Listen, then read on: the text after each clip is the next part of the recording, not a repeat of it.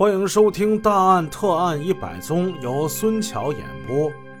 上文故事我们跟大家说了一场特大的杀人焚尸案，5人被害，先杀人再焚尸。这起特大的案件引起了省、市、区公安干警的极大的重视，各级公安干警、负责同志先后来到了现场，法医和技术人员投入了紧张的现场勘查工作。王威山他们家是6楼11号，是一个正对楼梯的套间，它分南北2个屋，中间是厨房、过道和厕所。王威山夫妇和女儿住在南屋，王威山的母亲和妹妹王秀兰住北屋。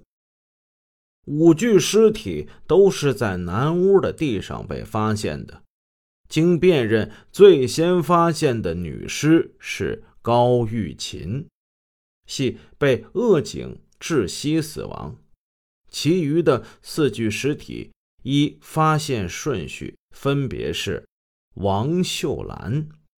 王秀兰是王维山的妹妹，26岁，松陵机械公司行政科工人，头部有钝器打击损伤、烧伤，上身穿粉红色女衫，下身赤裸，颈部勒着一条毛巾。经过尸检，发现王秀兰阴道内有精液，生前曾被强奸。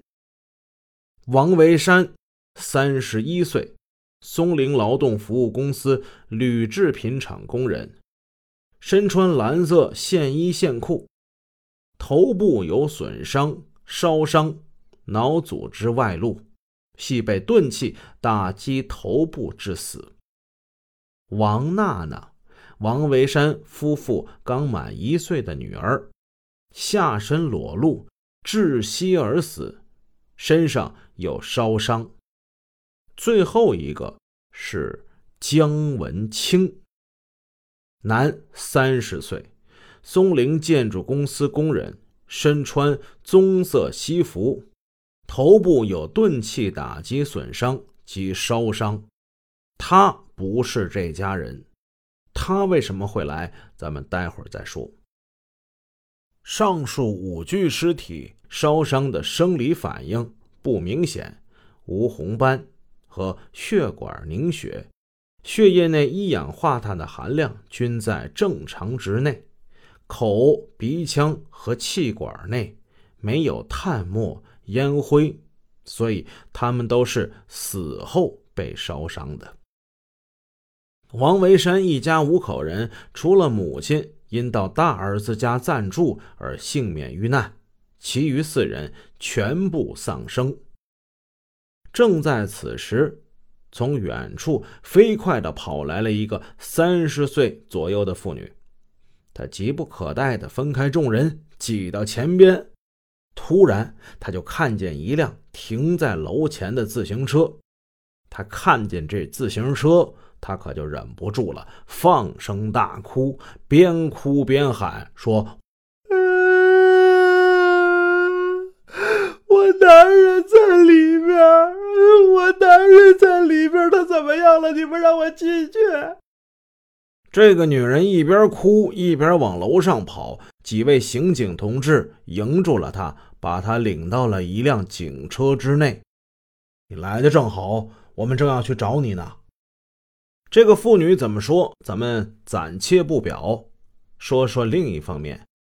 刑侦技术人员进入了现场，凭直觉就已经分析到，这是一起罕见的即杀人、抢劫、强奸、纵火等多项罪恶于一起的恶性犯罪案件。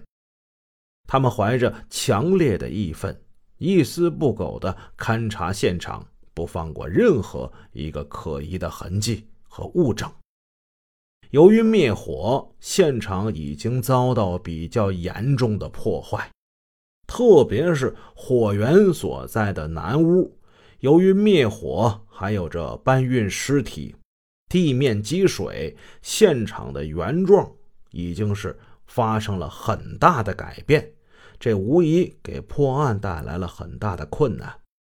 不过公安战士的眼睛是雪亮的，他们接连发现南屋在小孩床上搭着成年人的一件衣服，这衣服的口袋都张开，有变动的迹象。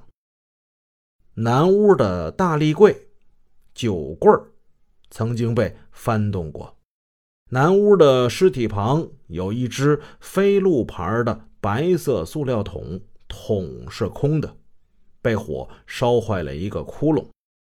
据幸存者王威山的母亲说，这桶里原来装着煤油，放在阳台之上。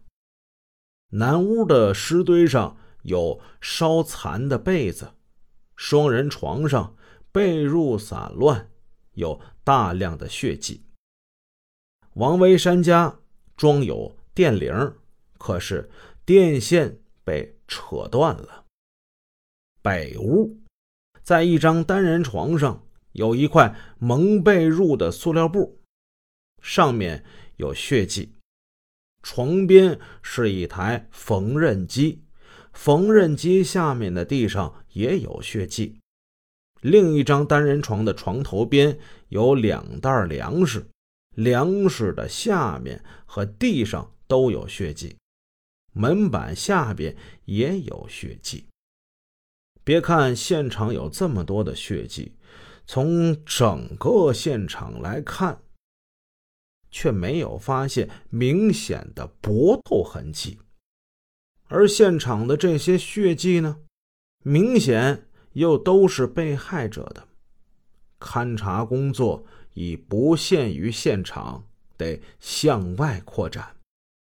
突然，技术人员在楼梯走廊的白墙上发现几个米粒大的点状暗红色血痕，经化验为 A 型。5个被害人都被锁在南屋，那么这些血迹是哪儿来的呢？